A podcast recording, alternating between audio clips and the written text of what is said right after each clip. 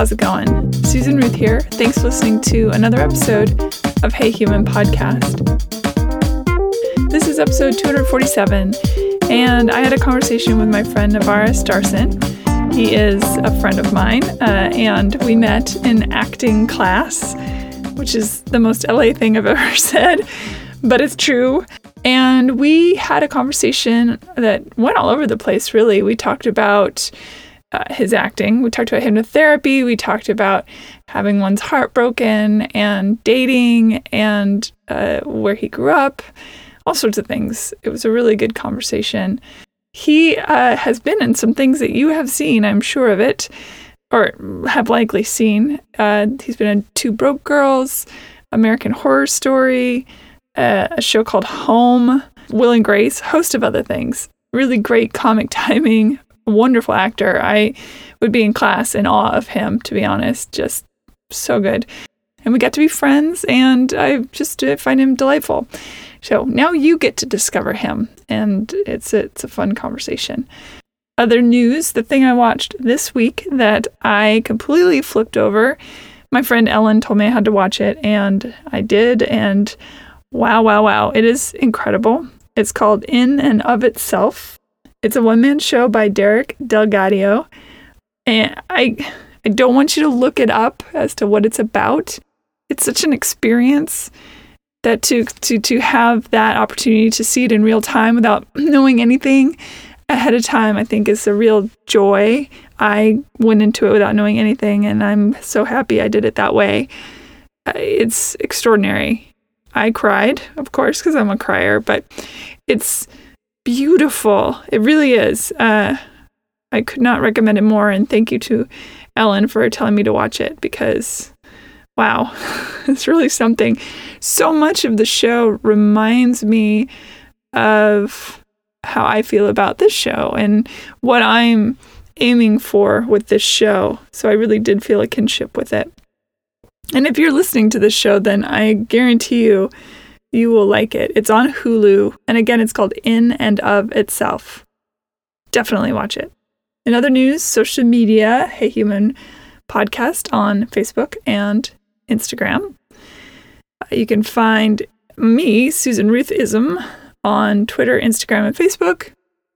And you can go to susanruth.com to find more information about me in general including my artwork and my music and anything I might be up to in the moment. And of course, the heyhumanpodcast.com website is where you're going to find the links page where I have information about every episode, and the get my guests and what they're talking about, or if they have books, or we talk about articles or things that we don't know, or whatever. You know, I do the research and I stick it on the links page. So definitely check that out. There is a storefront where you can buy Hey Human merchandise please do that. It supports the show. Rate and review Hey Human on iTunes or wherever you get your podcasts. And oh, I almost forgot. If you go on susanruth.com, there's a mailing list there. You can sign up for the mailing list, and I send out a mailer about every four or five months. I said I was going to do one this week, and I didn't. So I'm a big fat liar. But what are you going to do? Things happen. So I have not done that, but I promise there is one coming. I have been writing notes as to what I want to put in the mailer, so that should count for something, I think. That's about it as far as the usual stuff. Um, thank you for listening. Stay safe, as I always say. Please, please, please stay safe. Be well, be kind. And uh, we're getting through this, and uh, hang on. I know we're all in different states of of being, and uh, please stick around. Uh, some some people I know have made choices not to stick around, and I tell you, um, it's important to stick around because we need you. We really do. And I mean, I know it's tough in a moment, uh, but there's a moment after that moment, and there's another moment after that moment, and that could maybe be where the greatest moment is for you. And please, I want you to find that out. So stick around. Okay. Uh, oh, that was a tangent, but it was important for me to say. Uh, here we go. And I love you. Let's do this. Navaris Darson, and welcome to Hey Human. Hi, thanks for having me. I'm really excited. Uh, I have no idea what to expect, so I'm just That's open to be. Best way to be, I promise. Great. we met in an acting class. That is the first time we met, correct? Yeah. Yes. Yeah. Yeah. Which in the uh, Graham Shiels acting class, but uh, yeah, with Crystal Crystal's class, I think. Or did we actually meet in Graham's? I love session? Crystal. Yeah, we met and we met in the introductory like session with Graham, and then we Yeah. both end up in Crystal's class. What a fantastic group of of teachers of educate. I mean, I I know acting people, it's coaches, but I still consider them educators. Yeah. Yeah. they're really fantastic and uh, man you are phenomenal there was a few people in the class because i'm brand new to this craft and uh, there are a few people where i thought okay if this this is great i love it when i can learn from my peers too you know That's really sweet. I appreciate you saying you have that. great comic timing which i love I was born with it. you got to be born with it. not maybelline It's not Maybelline. You can't buy it. You either you either come into this industry and you're ready for it, or you don't even bother. No. right yeah. Um, yeah, I took a lot of classes. Yeah, yeah. Well, okay, we'll get to all that stuff. That's that's not the focus. The first focus is uh, where are you from originally? Originally, I'm from Fayetteville, Georgia. Down south. Yeah, but I've been in LA for 15 years. Um, so it feels just as much as home as Georgia does. Sure. Yeah, but I'm from the burbs. Yeah. And uh, growing up, were you did you close family? Not close family? I had a great family. Uh, uh, my mom and my dad were lovely. I didn't get along with my little brother very much. We fought a lot, but that's like normal sibling stuff. Um, and I had an older half brother. We became closer um, later in life. What did you and your little brother fight about? Um, and like looking back on it, it was just like almost different ways of communicating. Like Mhm. um, I, I was more of a reader and like more of like book smart and like like I don't, I don't even mean I think I think he's very smart, but I like I I love to read books. I was very like artistic and creative, and he was more like Power Rangers and fighting and punching things. And so like if I maybe said a maybe said something that might have been like insensitive, I wouldn't think of it as starting the the fight, but he would. And if he hit me, I would think of it as starting the fight. So I think we both didn't understand just like what triggered the other person. And so we just have like stupid petty arguments about like who gets who got to watch TV and so forth. Sure. Are you close now? Um, no, we're not. no, I think he's mad at me uh, since November or something, but like it's out of my control. And I don't I don't lose sleep over other people's drama. Is your family conservative or are they more on the liberal side, would you say? Politically, we're liberal. The whole Yeah. fam. Yeah, but we lived a very conservative life in the religious sense. Um, How do you mean? Expand on that. just like deep south you know christian morals like uh, i don't drink my parents don't drink um, i don't cuss like outside of acting um, I, I just have no desire to. Uh, but yeah we vote democrat. And like i am i am like full on progressive right now. Like burn it all down and build a new, Build a new system. yeah. Yeah. Um, okay, so I'm curious. Did you pursue the creative arts then in high school, as or did was it starting even sooner than that? Maybe back in junior high. for as long as I can remember, I love to be creative. Like I used to write stories when I was a kid. I used to draw. I used to like sing songs constantly. I joined the uh, gospel choir. My parents made me actually uh, in the fifth grade, but I loved it. And then in middle school, I was I was in the chorus, and I was torn because I really loved drawing and I really loved um, singing. And I, when I got to high school, I couldn't do both. I could only have one elective, so I had to make a choice. And I feel like it really like almost put my life on two different tracks. I chose chorus, which I believe made me more outgoing because I'm an introvert by nature. But chorus led me to drama, and that eventually became my career. It's interesting how many shy people go into pursuits where they are front and center. Oh, I remember in middle school, there was like I think talk of a play or something, and I was like, I was like, I could never do that. I was like, I can't know because I was like chubby and I stuttered and I wore glasses and I had braces and I was like, oh, I could never know. Like actors are like Denzel Washington and Brad Pitt. I can never do that. you showed them. Uh, the stuttering thing did it get was did it start off not as bad and got worse was it brought on by stress or how did that come to be started when i was young um, i took speech therapy classes for it and it was weird because just I didn't have a problem with it, but like people would point it out as if I didn't realize that I'd stuttered, and I'd be like, "Yeah, I'm very much aware that I couldn't say that word for the past minute, but thank you." Um, but I wasn't as saucy as I am now. I just was like, just frowned. Um, uh, and then it comes and goes. Really, like it used to bother me more when I was a kid, and I just I've accepted as a part of who I am, and like it happens when I teach sometimes, and I don't even think about it. But it doesn't come out in your acting. I've seen you perform yeah. several scenes where one would never know. When I sing and when I act, it doesn't happen. Maybe because I'm playing a different character. Like it's very personal to me. I've heard that a lot actually with people who have a stutter that when they are performing, I should say with performers, that when they perform as an actor or a, or a singer, that it doesn't show up. And, and that is always fascinating. It makes me wonder where I haven't done any research on stuttering. It makes me wonder where in the part of the language center. Yeah. I know it's in the, it must be in the language center, but what's where that disconnect, you know, that from, oh, I have this thing here when I'm talking and does not exist when I'm giving a, you know, five page speech.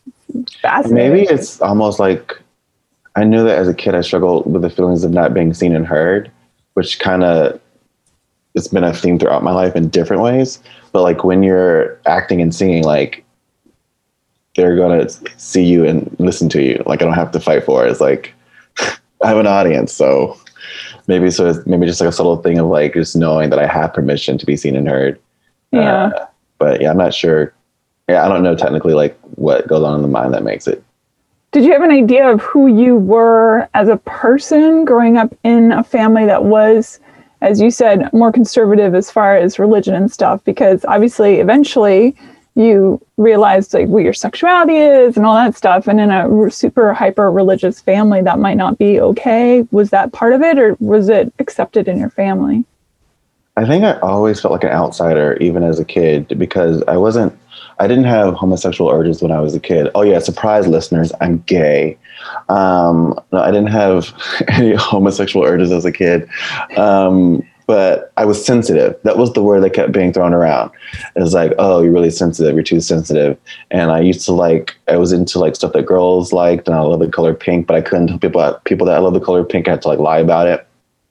So there was this feeling of like having to like hide myself to be safe um, very early on. And but I never like like like succumb to it, succumb to it. Succumb feels right.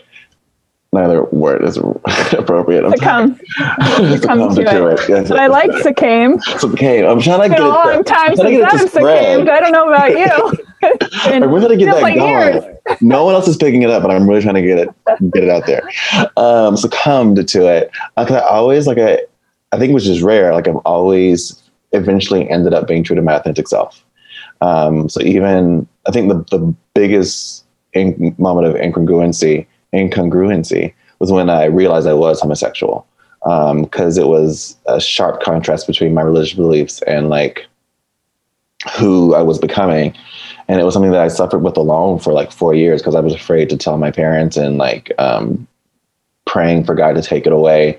Um, and it took me years to like really embrace that authentic part of myself.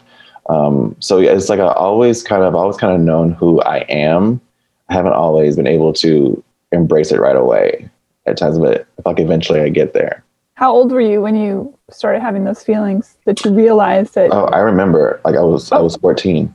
Oh, okay. it was it, it, the weirdest thing is that so my mom's a twin, and her twin was was killed in a violent incident um, uh, when I was thirteen, the summer before I turned fourteen, oh. and um, after he used to play the piano and like later it came out that he was bisexual and like at the, the summer after he died is when i started playing the piano is when i suddenly had homosexual like urges it was a, almost like this weird passing of the baton because um, it nothing i was sensitive but like i, was actually wanted a girlfriend through college because i i think i was culturally indoctrinated to believe that like I would marry a black woman. So I, I was I had crushes on black women, and I wanted to marry a black woman because that's what I was taught. That's what I was taught. Um, uh, but then I was like, oh, I like guys too now. This is very confusing. But it started when I was 14. I remember the night it happened. It was what happened? Intense. You know, you have like scrambled porn channels. Sure. Like, I was just like, like, like you've heard of those, great. sure. I was flipping. You're like, oh, I think I saw a nipple. That's the thing. Like, I was because I don't. I, I I had no. I am such a romantic. I'm so pure. Like I like most teenagers like want about sex no desire whatsoever. So I was just like flipping through channel and I passed one, and this urge to see like a male penis came up, and I was like, "That's weird." But was, it was like it was like a fever. Like I like I like I have to see this, and I couldn't see anything. The the channel was completely scrambled. But I remember it was just like it was terrifying at the same time because I had never had that feeling before. Um, and then it just never went away. I guess. Mm. How old are you when you had your first relationship? Then. Uh, I've never had a relationship. Oh, um, probably okay. the biggest challenge and area of sadness of my life. Um, but yeah, it's I've, I've dated in the in recent years, I've never had a like a relationship. When you first started dating, you said that you were conditioned. I totally get that too. Marry a black woman. Oh, also newsflash, everyone, he's black. Um, Surprise! I think they got the gay when you said you were sassy. like saucy was the word I used. Oh, saucy. Okay, maybe you said sa- yeah. Okay, saucy. Either way, when did you first start going on dates then with men or with boys? Because you were younger, I suppose. Um. Uh, really, in my twenties, it was a lot of just like hookups, um, and not by choice. Like, uh, so not in high school at all. You didn't. No, no. Like I didn't even date girls in, in high. Like I had crushes on girls, but like I there was this girl that I really liked, and she told me that I was like fat and like to leave her alone. And I was like, I smiled at her, and I was like, oh, I don't like you, and inside, I just like died inside. Mm. And for a long time, I couldn't tell people that I had crushes on them through through high school, um, and also like I was I wasn't going to tell guys that I had crushes on them in high school at all. So it was mostly girls and um, I lost someone when I was in college who was very important to me, and that changed how I went through life. Like I, I started to like, if I had a crush, I, I, I let that person know. But that started like in college. But I got rejected a lot, um, all through my twenties, um, and I did. I think like one of my first dates was when I was like 24, 25, like one of my first real dates. We met doing background work. I don't think I didn't even realize it was a date um, and I was like kind of excited to find out. I was like, oh, this is a date. I've been on some of those dates where you're on the date about halfway through yeah. and you're like, oh shit, I think oh, this oh, is cool. date. Like, he likes me. Cool, cool, cool, cool. And that was like really cool. He was very sweet. It just like, it just wasn't a match. And I see him and his husband on like, like Instagram. I'm so happy for them. Yeah. Um, but kind of my narrative didn't change until 2017. Um, like, um, that's when I started to date more regularly. Um, Were your, was your family okay when you came out to them? How did that go? It was a sermon that made me tell my parents that oh, I was, yeah, because the pastor was like, you should be able to tell your parents anything. And I just felt like he was just talking like straight to me. And I've been just dealing with it on my own. And I, I was going to a, um, a Christian college actually in North Georgia called a Berry College. And that summer I checked out every book about homosexuality that they had, like, which was more than I thought that a Christian college in North Georgia would have. But I sat down and I made my peace with it. And I was like, oh, like I'm not a sinner. Like I am, this is how God made me and he loves me. And you can choose to do something else, but this is what I choose to believe because I have evidence that supports this. And so then I went to my parents after the sermon and I was like, I'm bisexual. I thought I wanted to be bisexual desperately. A lot of gay men do it first. Um, and they said that they loved me still, but not to tell anyone. So for like the next year, and because they were helping me financially in college as well, because I transferred, so I lost my scholarship. Um, uh, they were helping me out, so I just felt obligated to like not tell anyone. And that year was terrible. And then after a year, I was like, I'm telling everybody. And I just went around the theater department telling people that I was gay, which is like the safest place to tell people that you are gay. Cause they're like, oh my God, no. And they're like, okay, cool, whatever. Um, and then after that in California, I just told people. So like I was out in my personal life, but my career felt like the wall. Like I was afraid to come out as an actor because I felt like it would limit my possibilities. And I struggled for acting in a long time because I wasn't, I didn't have dating experience and I didn't like know, I felt every time I tried to act straight, I lost my charisma. Um, and I couldn't figure out like how to break through that for a really long time. How did you?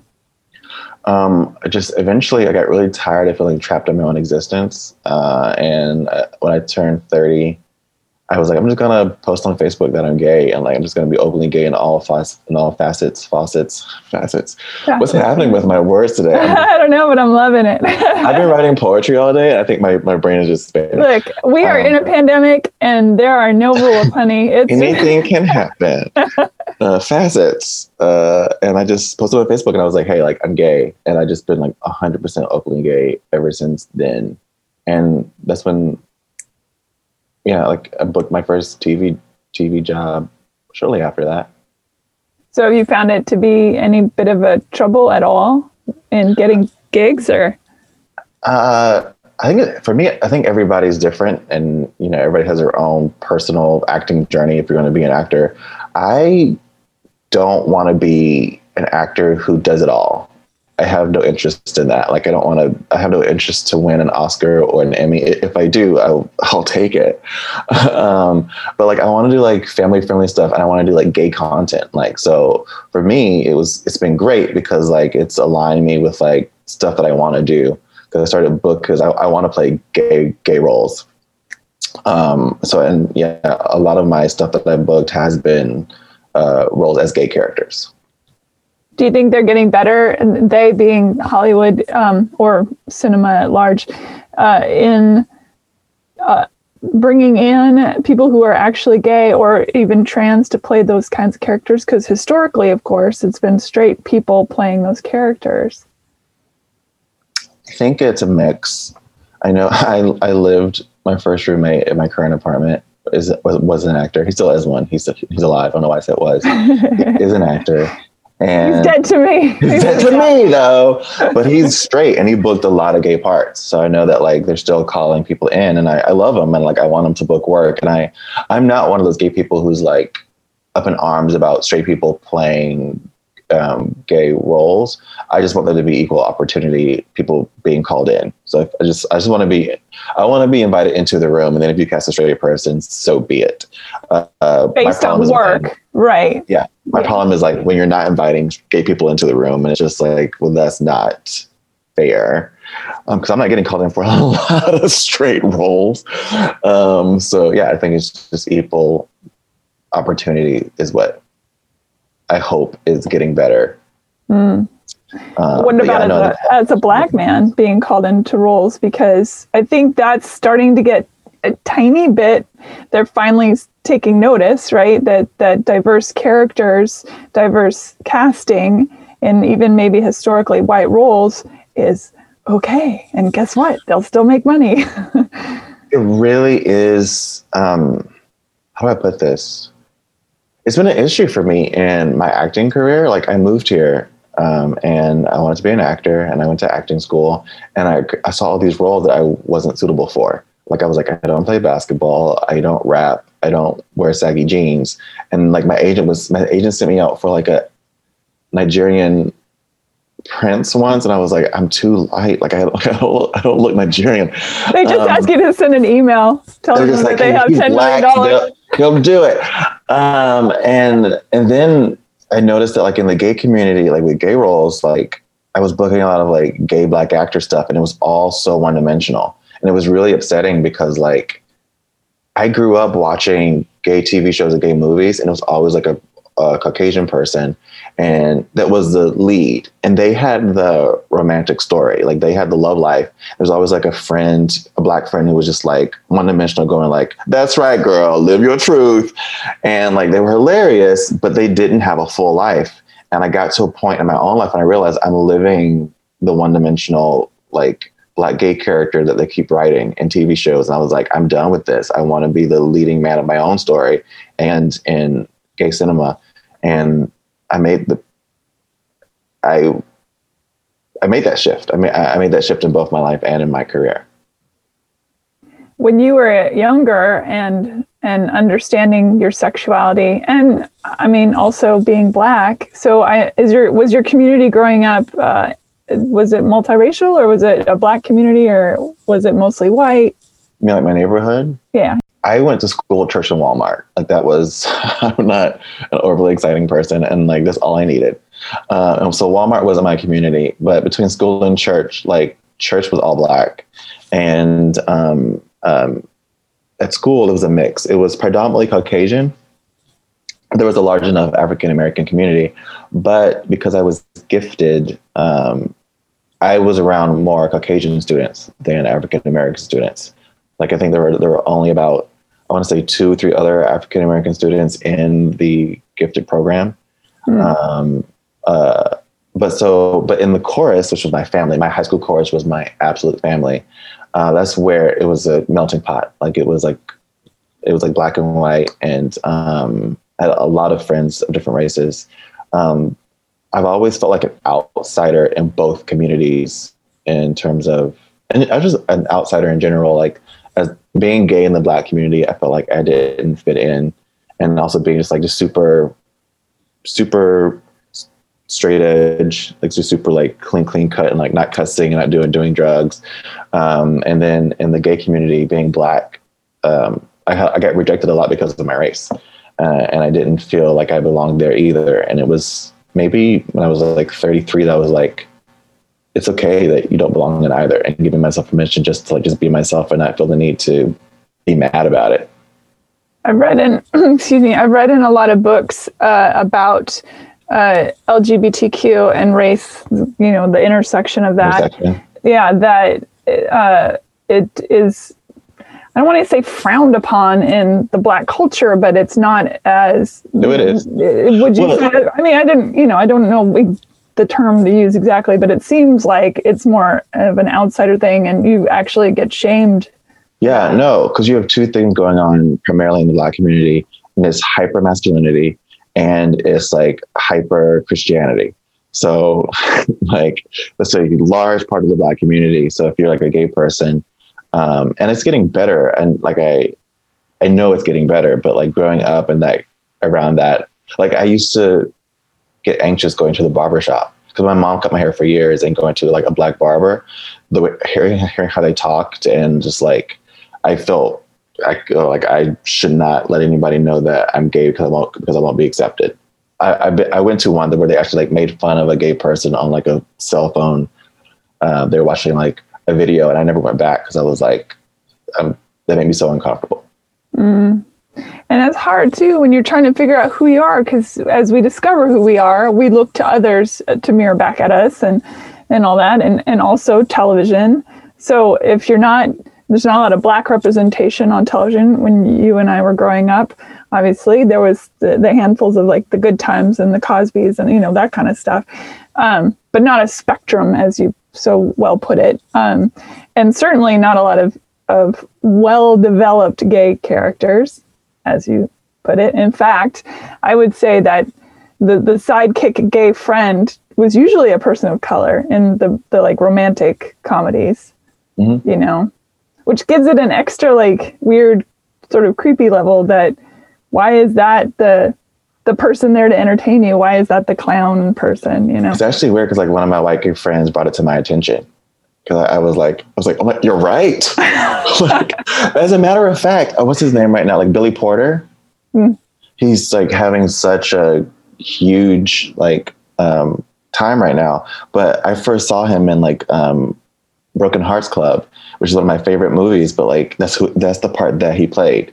He was just like the funny black gay who was going through going through a breakup who got laughs, but the love story was like a bunch of straight people. There's a white straight people playing gay, and I was like, I can't wait to move to West Hollywood.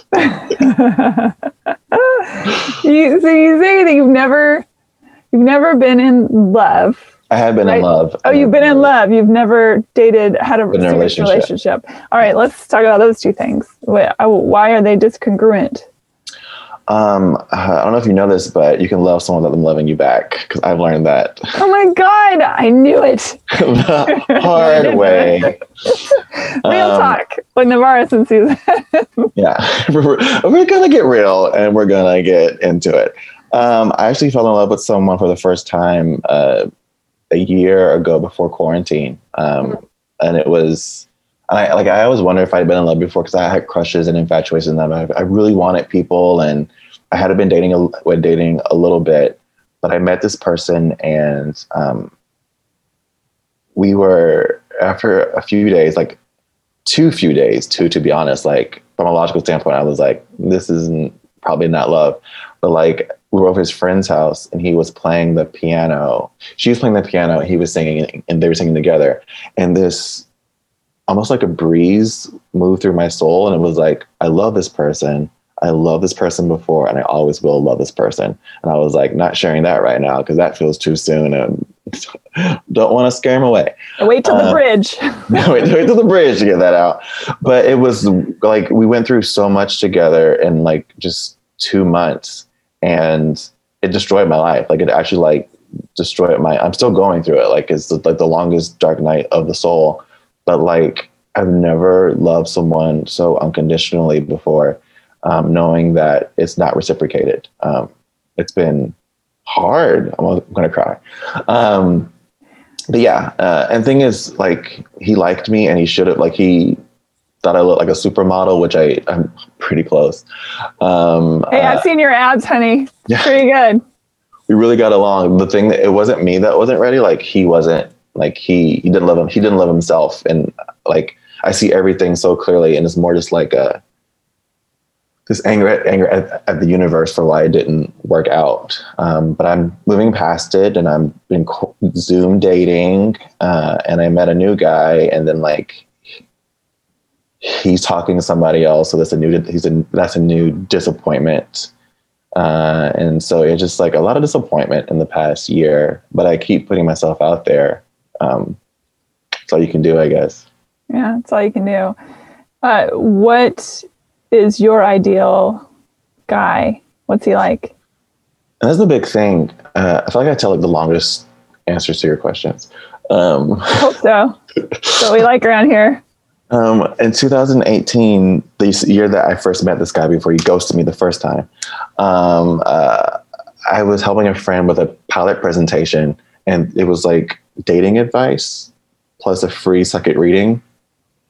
And the reading was terrible. It, there was nothing correct in the reading. But I asked the woman to give me like advice for my career. She gave me advice for my teaching career. And I was like, I don't need advice for my teaching career, my acting career. I was so just like, oh, this woman. But she gave me these like positive thoughts to think throughout the day. So every two hours, I get like a positive thought. And she also told me to write a list of my dream guy. And so I wrote that list out. And that's why when I met that guy, I knew that like it was him because he matched everything on that list except for the first thing, which was like the ability to love. Um, but besides that, he was perfect. I mean, it's weird because all I did was I went through like all the guys that I had dated, and I was like, I just wrote down what I, what what I liked about them. I was like, okay, I liked Kevin's create cre- creativity. I like Luke's financial stability. I like this person's you know sense of humor. Um, and sweetness is a big thing for me. Open communication, trust. Um, yeah, someone and what I realized kind of recently because I've been doing something called the Gene Keys. I think we talked about this um, outside of the podcast. Um, but like a big thing for me, knowing that I like someone, is a sense of timelessness. Like if I can be with that person and we just lose track of time, and I feel like I'm in flow, like that's when I know that I like someone, um, and it's what I'm looking for in my life, in my work, and in my in my romantic relationship is that sense of timelessness. So the hard part is like when I find that person where I feel that timelessness, and then it doesn't work out. Yeah, that's a really great way to put it a sense of timelessness and the flow where you just be with someone. Yeah. And especially because many of us were grow, you know, we were raised up growing up to be conditioned in a sense of drama from our parents or our siblings or our first relationships or even things we saw on TV, right? A good romantic comedy has a lot of drama. Uh, and thinking that that's what love looks like. I literally was, I was on a run yesterday. I really don't, if I, when I say yesterday, I don't mean it because I have no concept of time anymore since quarantine. It could have been in the past year. I was going on a run and I was like, I don't want a great love. Like, I don't want a love that you see on a movie where it's like epic stakes. I just want a simple, like mundane. I meet, they last to the end. There's no tragic ups and downs. I was just thinking that the other day. I think sense of humor, being able to laugh with each other is huge because, man, this world is it can be a shit show, and to be able to laugh and and poke poke fun at each other like in a sweet way, not a mean way, but that kind of thing. I love that. Having a playmate, like is like yeah, the play the play thing, like being a kid again. Yeah. being able to play and not uh, feeling judged, the vulnerability of it all. Yeah. That's I a tricky that. thing to think. Yeah, and I think that the fact that you wrote that that out is so smart. I I have one too. I have one of those. It's I think seven or eight pages long, but there's nothing on there that's insane. It's like you know, it's kind to human beings. Is you know respects animals and children, and you know doesn't isn't mean to waiters or waitresses. You know things like that. Where, as you say, as you go through dating you pay, what did I not like or what did I like about someone and incorporate that in. And you know, at the end of seven or eight pages, it's not a superhero. It's just a decent human being. It's just a decent human being. But it's also like, it's also just values because you know, like finding someone that values what you value is super important because there are people who don't value what I who don't value what I value, but they're still decent. But I wouldn't want to date them, you know. Mm. So it's just like definitely want a decent human being, hundred percent. Does religion figure in for you? I don't care. Like if they don't care, I don't care. I'm the guy that I like right now. Um, we still talk even though he's talking to someone else. Like we, we don't talk talk. They're talk talking. We're just talking. Um, we have like the weirdest conversations about like reincarnation and like aliens and like are we human or just like you know pre- awareness. Or are we Um, dancer? yeah, or we dancer, and like I love it. Like I love talking to him about that that that stuff because we're both spiritual. Like we're both we both share this like this like spirit this spirituality that like a year ago I probably wouldn't. It probably wouldn't have made sense to me, but after everything that happened with the other guy, like it got me to a place where I could relate to this other person at this level. I love deep talks about nothing. That's one of my favorite things in the whole world. Yeah, Yeah. that's probably why you started this podcast. I mean, that's not totally wrong. Yeah, there's a lot of reasons why I started the podcast, but Yeah. yeah. I do. I love having conversations about things that interest people. That is one of my most favorite things in the whole world. Um, where do you stand with God? Um, for a long time, I just told myself that God is love. Like that's all that I needed. That God is love, and I don't care what you call him. Call him God, or yeah, I don't. It would be weird to me if God got upset if you called him by like a different names. Like just weird. Um, but then also, then later it was like, oh, God is love, and God is like inside of us. So I was like, oh my gosh, like w- you know, God is in us too. So we don't have to like that's some like some crazy old man who's just being whatever, but he's like, you know, love is inside of us. And then recently I'm reading this book, um, Reality Unveiled. Um, and there's, he proposes, the writer this ideal where it's like, there was just a spirit of love that existed before the universe began. And then it just kind of like, it um, was just nothing but love, but it was like unpotentiated love. Like it was like, there was no this or that. So it had nothing to give the love to. So it split itself into infinite creatures and things. And that's why we're here because we're all just that original being experiencing love in different ways. Is that the plot to Hedwig and the Angry Inch? It might be. I'm, I've never seen that musical. I'm being facetious, but it kind of is along that. I remember there was a, a, a section. You have to watch it; it's fantastic. There's a section in Hedwig, Hedwig and the Angry Inch that is uh, describes love and soulmate kind of stuff, and it just reminded me of that. Yeah, You've been doing hypnosis. I did that as well with our mutual friend Rachel Kais, who's a phenomenal hypnotherapist. I love Rachel. Yeah, she and I did a session. We stuck it up on YouTube, and it was hilarious and great. I mean, not hilarious as in, as in it wasn't.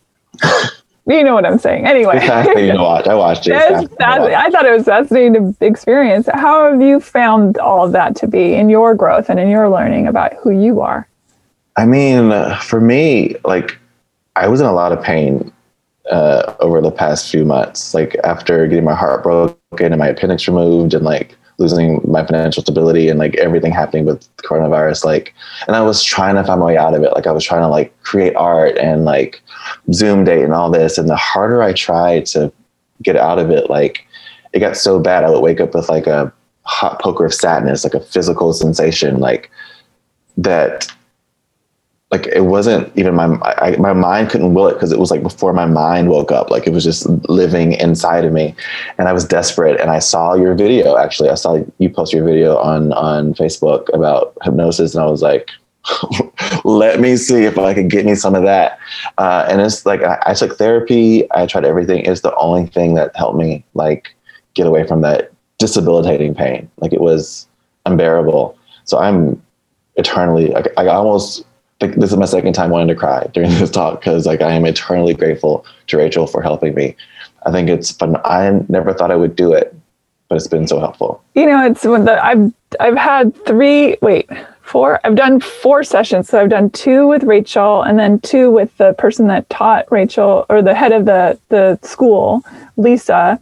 I had both of them on the podcast. But what's funny is I had Rachel on the podcast a couple years back when she hadn't even this wasn't even a thing yet for her.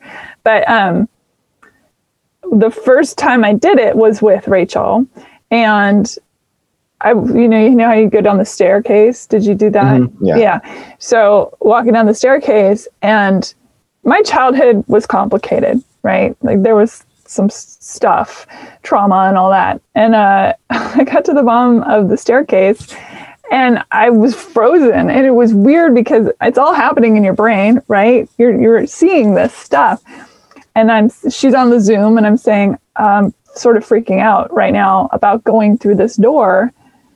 I don't know why. I mean, I know all the things that I've experienced. I don't know what could possibly be behind, you know.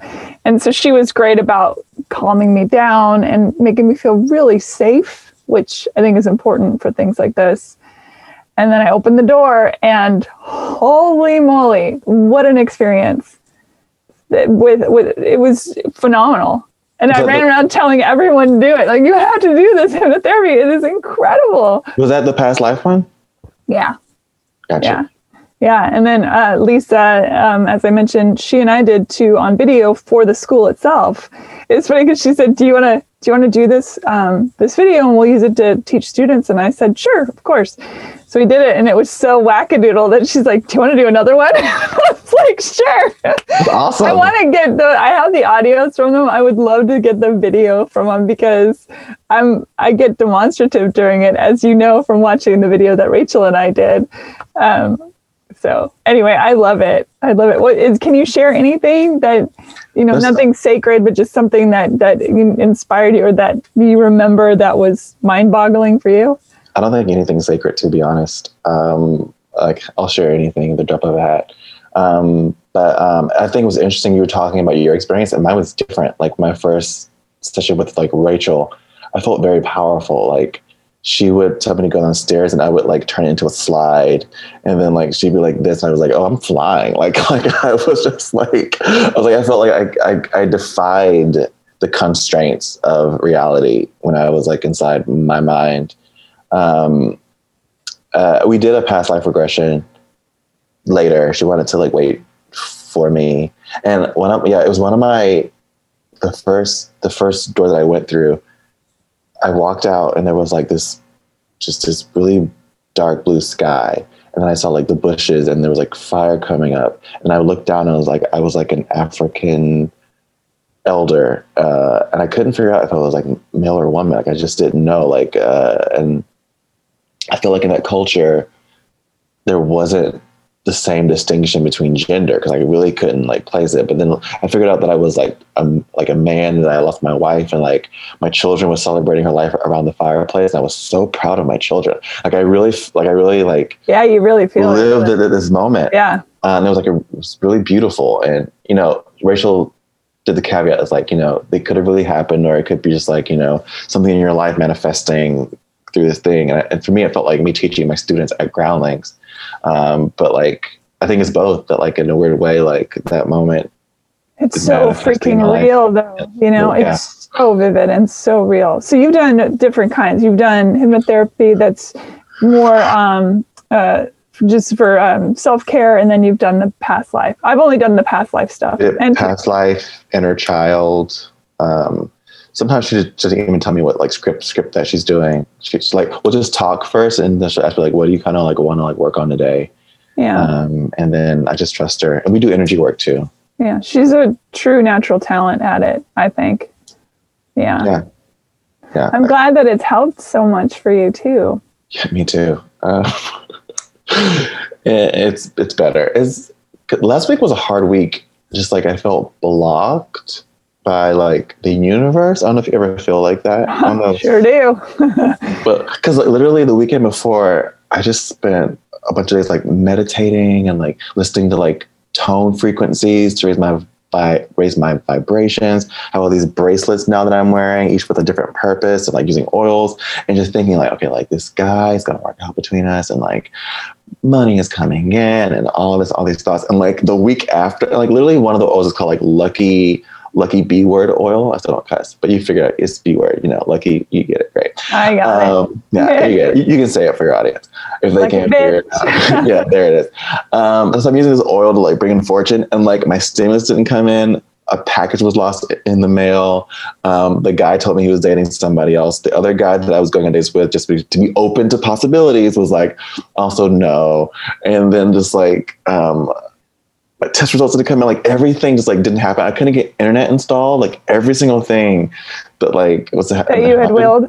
I wonder. But then I had this peace. Like I was just like had this peace, and I know that Rachel's Rachel is responsible for that, or the work that we've been doing is responsible for that. Yeah. All right. I, I, I, didn't mean to cut you off, but I don't want no, to. No, no. I, I mean, technically, I cut you off, so we're it's all fair game.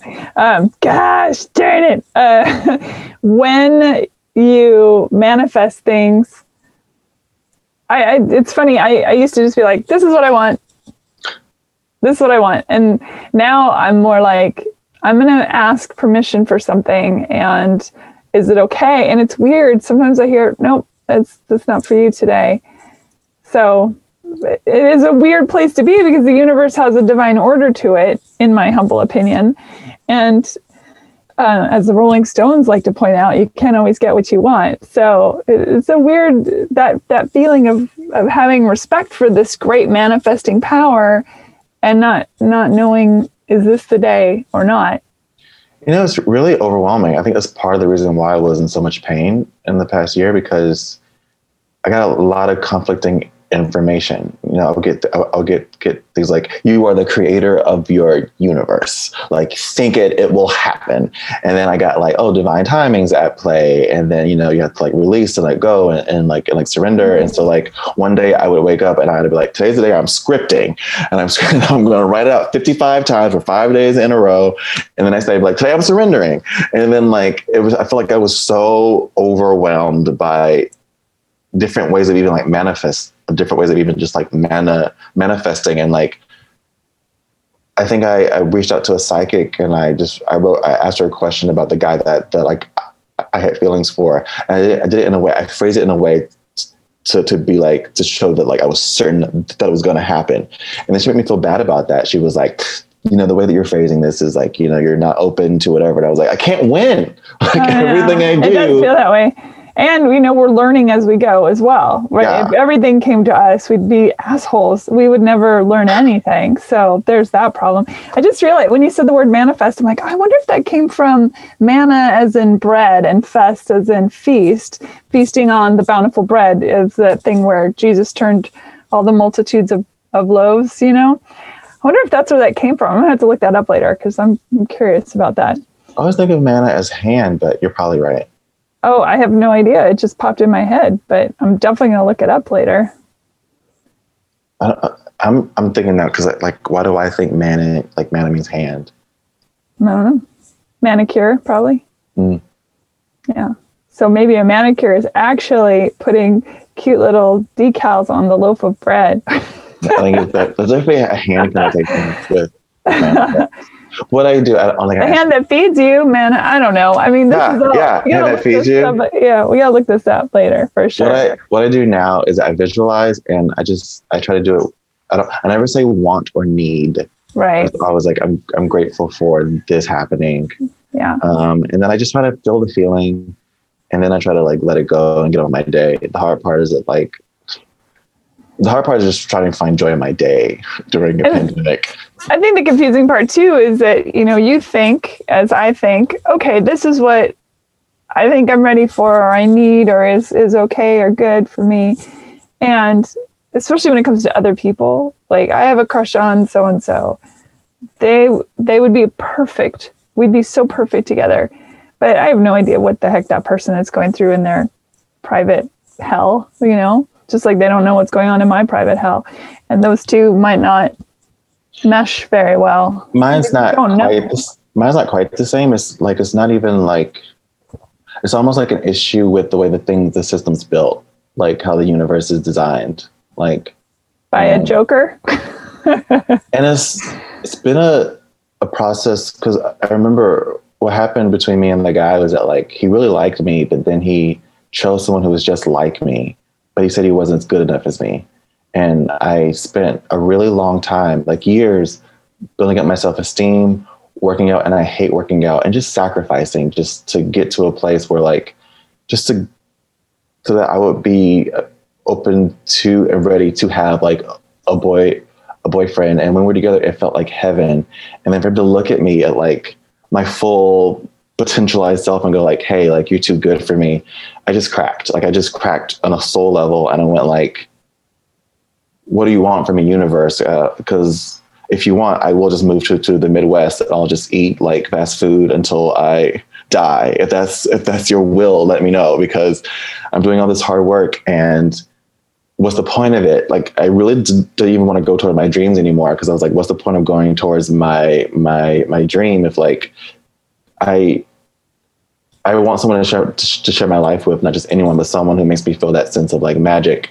Um, and so when he said that, like, I wasn't mad at him, I wasn't mad at myself, I wasn't even mad at like the other guy.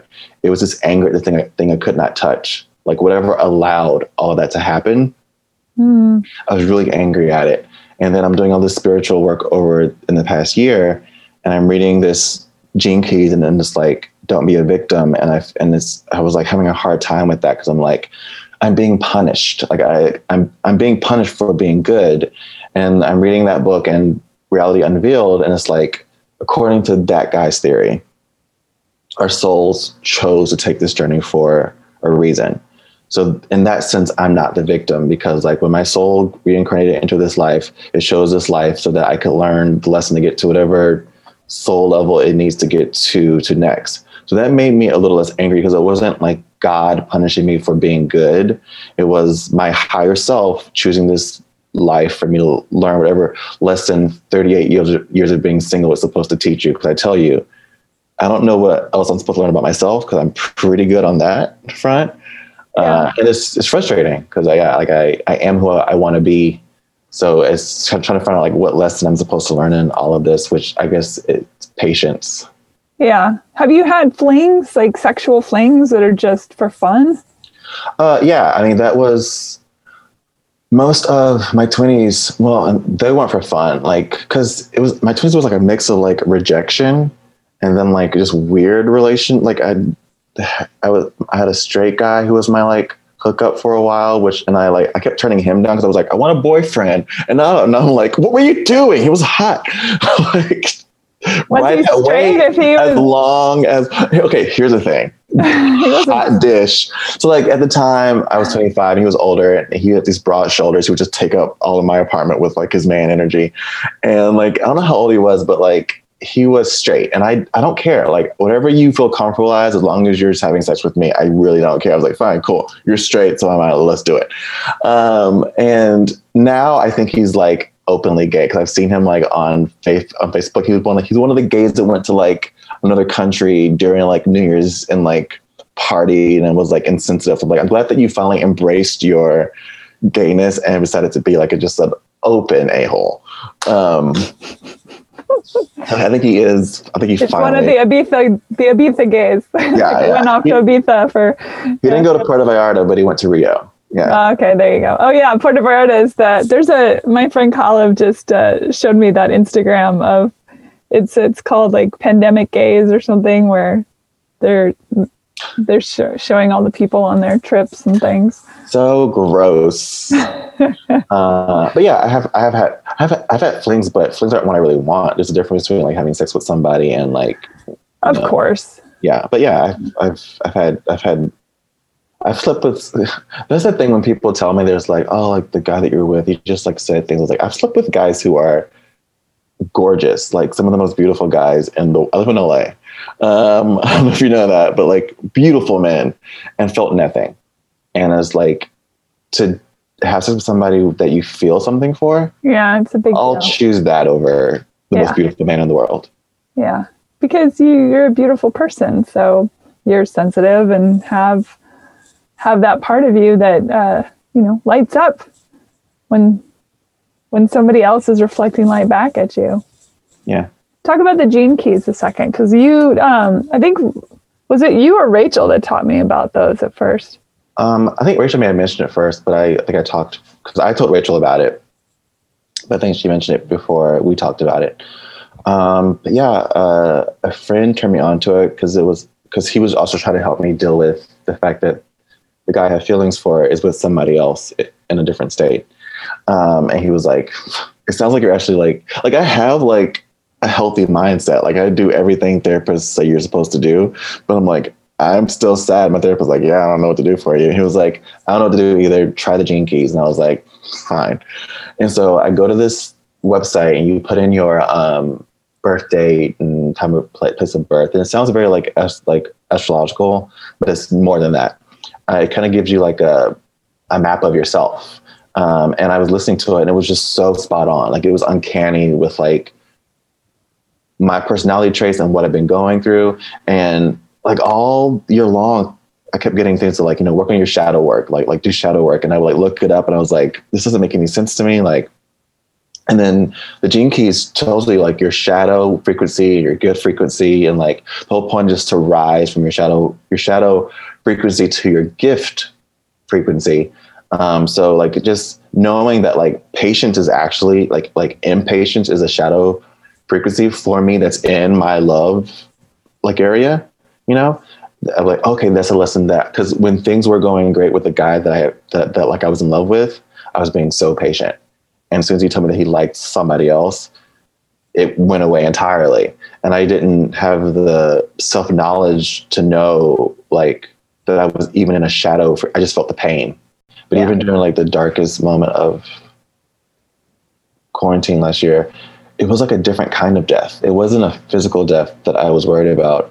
It was like the death of this person that I really like. Like I like my kindness and I like my hope and I like all of that.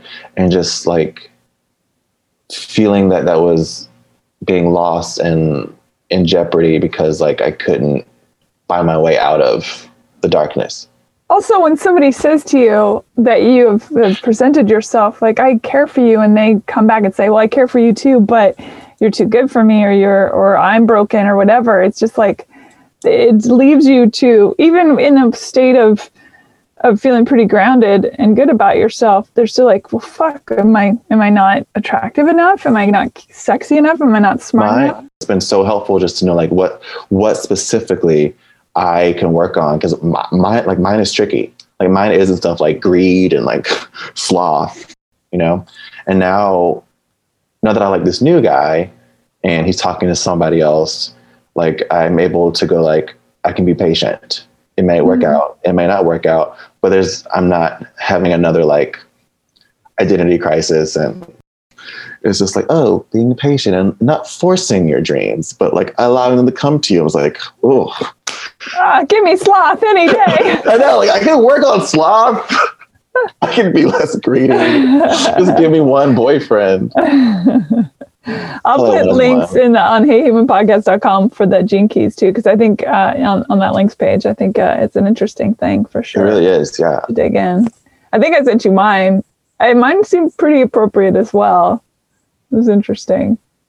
All that stuff fascinates me. And I feel like when I study it, like, like, because I kind of put it down for a bit just to to do some writing, but when I was like, I spent one day just like just kind of just like just just like reading it and listening to it, and like I I booked a acting job the same day, and I was like, maybe I should just, just not do anything but just study the cheek. Have Me, that's the ticket. You been doing a lot of auditions on Zoom? No, I I actually haven't done any Zoom auditions. All mine have Oh. been self tapes, Oh, they've been self tapes. Okay. Mhm. Yeah. which is a challenge when you live by yourself. But if you ever need somebody to read, I have done that for some of my other actor friends, and I love it. I think it's a blast. I love And I it too. Yeah. So It's just, it's just, it's kind of, it's just like one of those things where like you get the audition like day of, uh, you can yeah. do it like that night, and you're just like, Well, you can text me anytime if I'm available. I will happily help. Just read the other lines and stuff. I appreciate that. I, I love Yeah. reading also. I used to love Yeah. reading in our in, in our class. Yeah. Yeah. Yeah, it'll be, it'll be interesting when things open up again to go back into class and see where my mindset is. I was so nervous in the beginning. Oh my gosh, I was so nervous. And uh, It was really cool to watch you.